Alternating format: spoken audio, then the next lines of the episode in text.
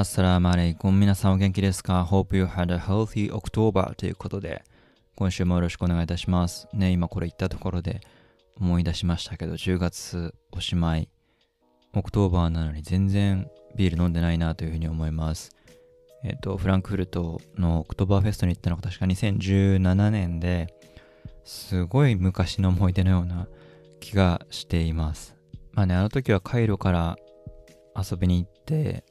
こう羽を伸ばしたつもりもあってすごい楽しかった思い出ではあるんですけど、今日本からわざわざ行きたいかっていうとそうでもないかなっていう感じ。まあね、子供はもちろん今年はやってないと思いますけど、来年再来年になって日本から行くかっていうとなかなか行かないけど、カイロからだったから行けてよかったかなという感じですね。あの今週はリラックス会にしようと思っています。先週先々週もかな、ちょっと濃いめだったような気がするのでゆるく行きます。で、まあ、本来の近況報告ブログというところで、あの淡々とねこっちアップしてますけど、今月の頭からまた日本の会社で働き始めています。今までどこでどんなことをしてきたのかっていうのをね、過去の振り返りっていうのがここのポッドキャストでも多かったような気がするんですけど、今日は少しこれからのことだったり、まあ、直近の仕事を踏まえながら話も拡散的、こう散らかり気味になると思いますけど、そのあたりのことを話していきたいなと思います。最近のコーチングのテクニック的な話だったり、シャーデンフロイデの情報みたいな、こうある程度固定化した知識という話が多かったんですけど、今日の話はこう再現性もなく、来年もしくはごねんごとかに聞き直したらひょえーってなりそうな気もするんですけど、まあ、そんな恥を忍んで、というかまあそんなんで恥ずかしいと思ったらよんじゅっかいもポッドキャストアップしないと思いますけど、まあ、ここまでじゅっかげつくらいやってきて、その辺の恥の感覚はもう忘れてしまいました。で、まああの話が少し、これからの話は言いつつ、ちょっと遡った話をすれば、就職活動をしていた、今回の就職活動をしていたのが今年の年始とかにがつさんがつくらいのところで、でちょうどね、このポッドキャストを始めて直後ぐらいだったと思います。こう大学院を終えたら何をしようかみたいなことを考え直していたんですね。で、ストレートに行くと、うん、ストレートに行くとっていう言い方があれですけど、まあ、まとに行くのであれば、エジプトでやっていたような仕事、いわゆる国際協力みたいな分野に関わりたいなという思いもあり、ただこう、にじゅうだいの頃に経験してきたにさんねんごとに住む国が変わって、その都度また就活みたいなことを繰り返していくっていうライフスタイルを、この先ずっと続けていくのかって考えたときに、以前よりもそのなんていうかな、変化変化が嫌というよりは、転々とすることよりも何か違う大切なことがあるんじゃないかなっていうふうに思えてきて、そういう流れの中でもう少し腰を据えた活動、まあ、腰を据えた状態で仕事していきたいなという思いが強くなりました。でで当時を考えると、まだまだこうダイヤモンドプリンセス号が日本大変らしいよみたいな、イギリスで一言のように思っていたというか、まあ、当時心配はしていたけどこんなになるとも思っていなかった中で、でもこう時間が経つにつれてイギリスもやばいかなみたいなタイミングで、でもまあ海外での仕事みたいなものにもちょくちょく応募書類とか出してみたりしてたんですよね。でそれがさんがつとかになってで、イギリスも大変だと、で授業がオンラインになったとか様変わりしていったタイミングで、こう家族を抱えた状態で、抱えたってなんかすごい別に自分が持っているわけではない、所有とかそういうことではないですけど、家族と一緒の状況で国外に居続けるっていうのは、どうも私が描く望ましいライフスタイルではないかもしれないっていうふうに思いに気づかされたというか、な ん, なんていうんですかね、意識はしてなかったけど、そういう環境にさらされたことによって、あれこれちょっと違うかもっていうふうに思ったのは一つの契機だったと思います。あとはその自分たちが外にいるっていうことの不安もそうなんですけど、でも私幸い両親ともにまだ健在 で, で仮にその時ですね、両親が、まあ、あのコロナにかかってとか、まあ、それ以外でもそうですけど、何かこう急を要する事態になった時にパッと帰ることができないっていうのは、こうあんまり今までななねんの海外生活の中では感じたことのない不安で、この先その状態が続くのって望ましくないなと。で、ましてや妻にももちろん家族がいるわけで、ふたりともにね、そういう不安な状態を続けていくっていうのが本当に幸せなんだろうかっていうふうに思った時に、もちろん外にいて楽しいこともあるけれども、それで失っていることもたくさんあるのかなというような思いが大きくなりました。こうね、にじゅう代の頃ってただ外にいるだけでなんかできる気がするというか、外にいること自体がスペシャルなんじゃないかみたいな、おごりって言ってしまっていいのか分かんないですけど、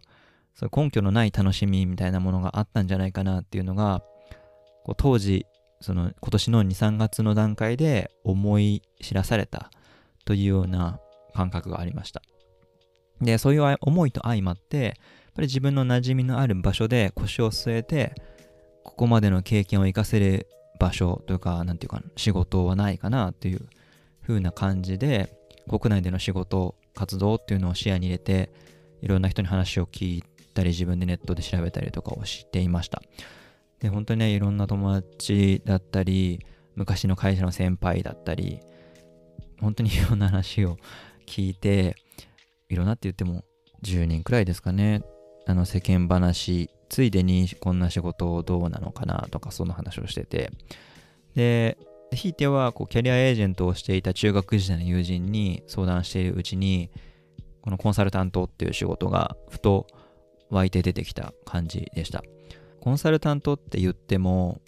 こうお金のことを専門とする人、不動産だ、法律だ、医療だなどなど、こう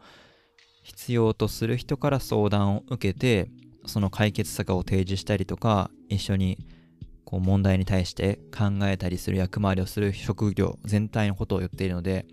こうコンサルタントって言ってもやってることは本当に多岐にわたると思います。で、こうそうやって何をやってるかイメージされにくいっていうことから、こうただ口先で空言を言ってめちゃくちゃ高額な請求をふっかけてくるみたいな悪いイメージもあったりして、こう農業とか工業、何かものづくりをするっていう意味での実業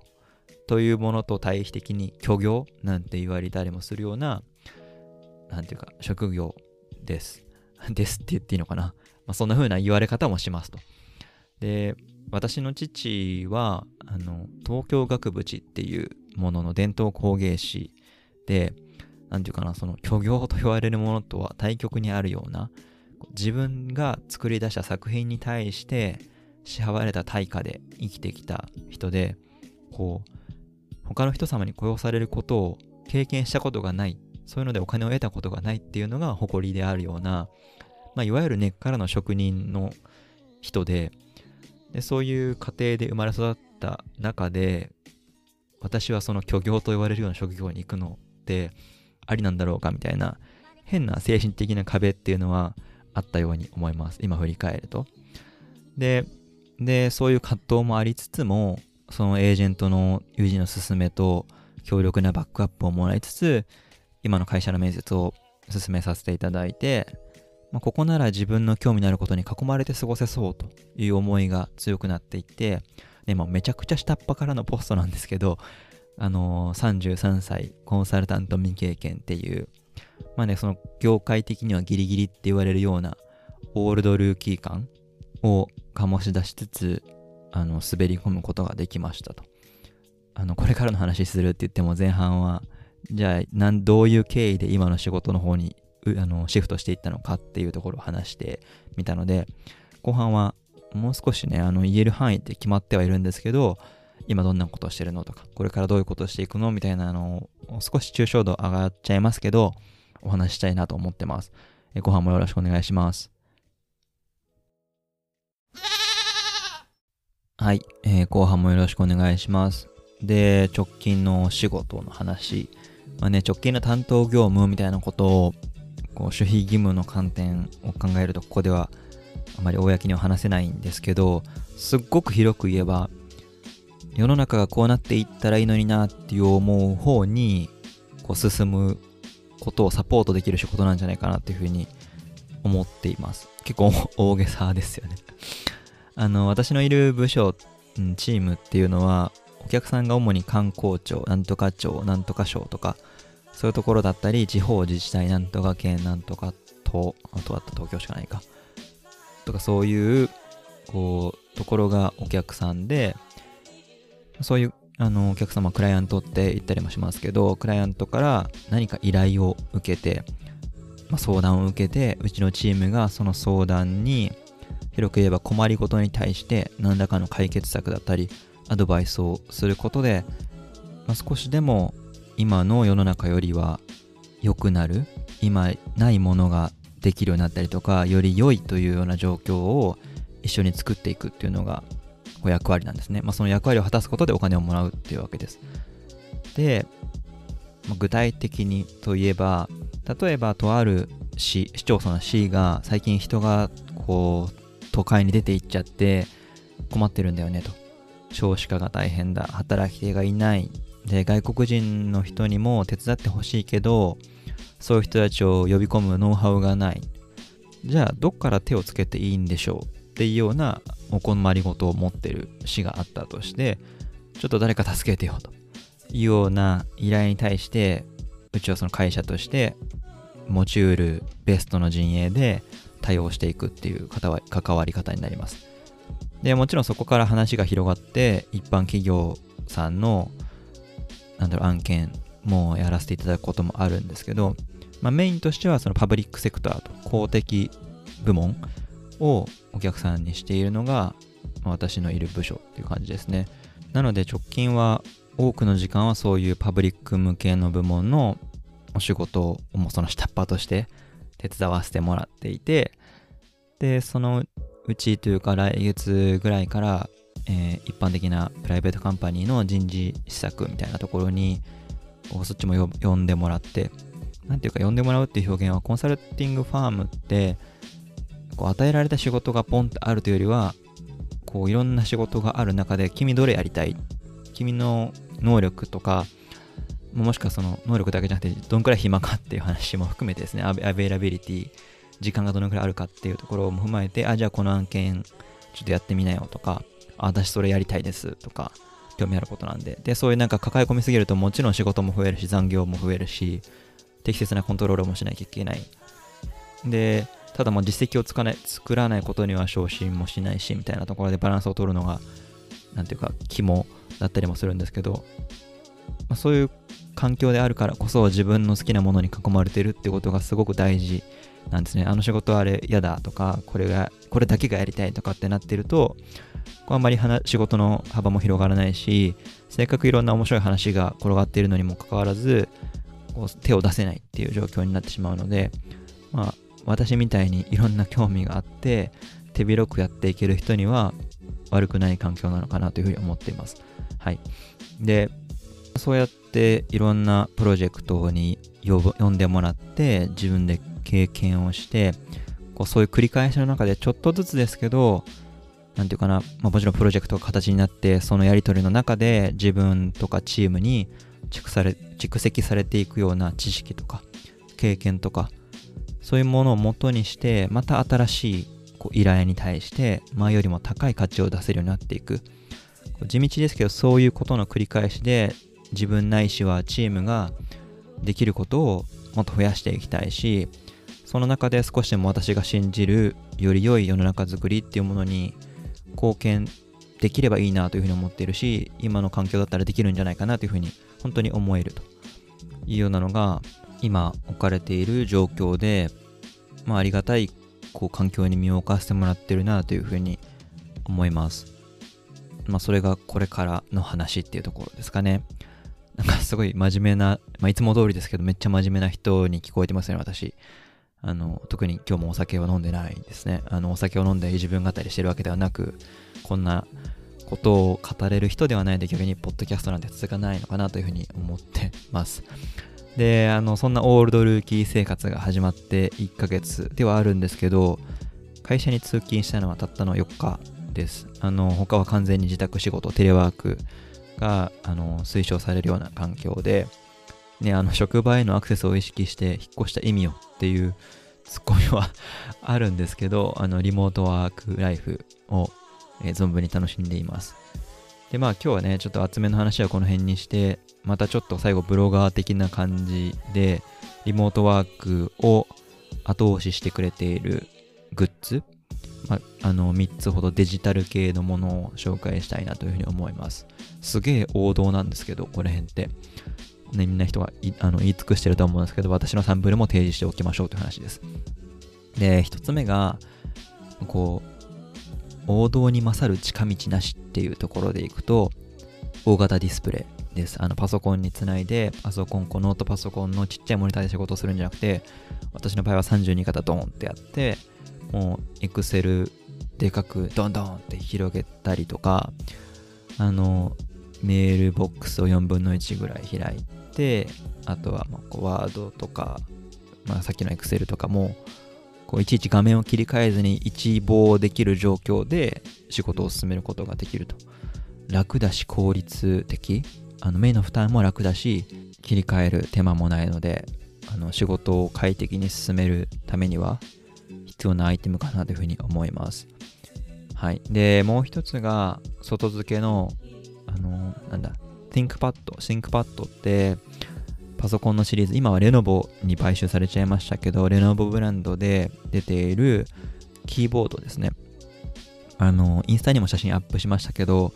キーボードの真ん中ら辺に赤いポッチがついていて、そのポッチをクリクリっとすることでマウスカーソルが動かせるっていうアイテムです。あのトラックパッドでもいいんですけど、それよりもこう指の移動が少なくて楽にちょろっと細かいところを動かして、なんていうかキーボードから手があまり離れない状況で作業ができるっていう意味で重宝しています。なんかやっぱり一回これ使い始めるとトラックパッドめんどくさいっていうか、あのそのトラックポイント、その赤いクリクリとあのマウスのどっちもあるとすごい楽で、これもいいですね。あので、まあ、さっきのディスプレイと外付けのキーボードどっちもそうなんですけど、姿勢が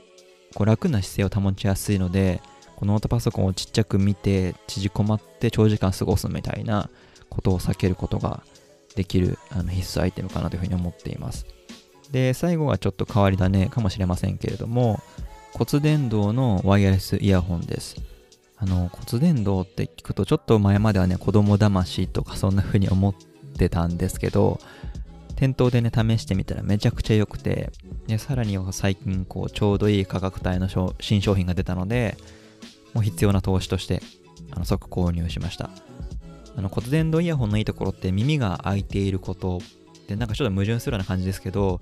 耳が開いていることでこうなんていうかな、仕事してて ビージーエム 流してる感じだけど、あの家の中にいるので妻から話しかけられてもなんていうかすぐ答えられる。こうイヤホンだったら意図せず無視して変な感じになっちゃうとかもありえるんですけど、それがないとか、あとはそのインターホンとか外からの音もすぐ拾えるので重宝していると。あとはこうオンライン会議とかでもずっとインナーイヤー型のイヤホンを使ってると耳がなんか圧迫感だったりで疲れるんですけど、耳こう解放されてるので、あの耳を塞がないので、なんていうかな、そういう塞ぎ込んだ疲労感っていうのがすごい少ないなというふうに思ってます。あくまでこれは使用者、使用経験者の感想というレベルなんですけど、その外の音が聞こえるっていうのと疲労感が少ないっていうところで、疲労感が少ないのはすごいメリットかなというふうに思います。あの最初はね、首掛け式のスピーカーみたいなものを検討したんですけど、結局音漏れするとか、なんていうかな、こう求める機能が補えない、さらには結構重いっていうところが懸念だったんですけど、この骨伝導イヤホンを見つけて即路線変更して大正解でした。あの妻も結構これお気に入りにしていて、私が使ってない時とかもうしれっと使ったりしてます。はい。であの今日は暑苦しい話からリモートワークを支えるガジェット紹介とちょっと緩めて終わってみましたけれども、お楽しみいただけたでしょうか。あのこちらのポッドキャストもね、年内の更新少なくなりましたので、まだまだお答えできてない質問とか、ゲストとか、ゲストで登場してみたいっていう人もまだまだお待ちしてます。寒くなってまたコロナ以外の体調管理も難しいと思いますけれども、しっかり食べて、しっかり寝て、ストレスが溜まったら深呼吸して、健康にお気をつけてお過ごしください。えー、また来週もよろしくお願いします。バイバーイ。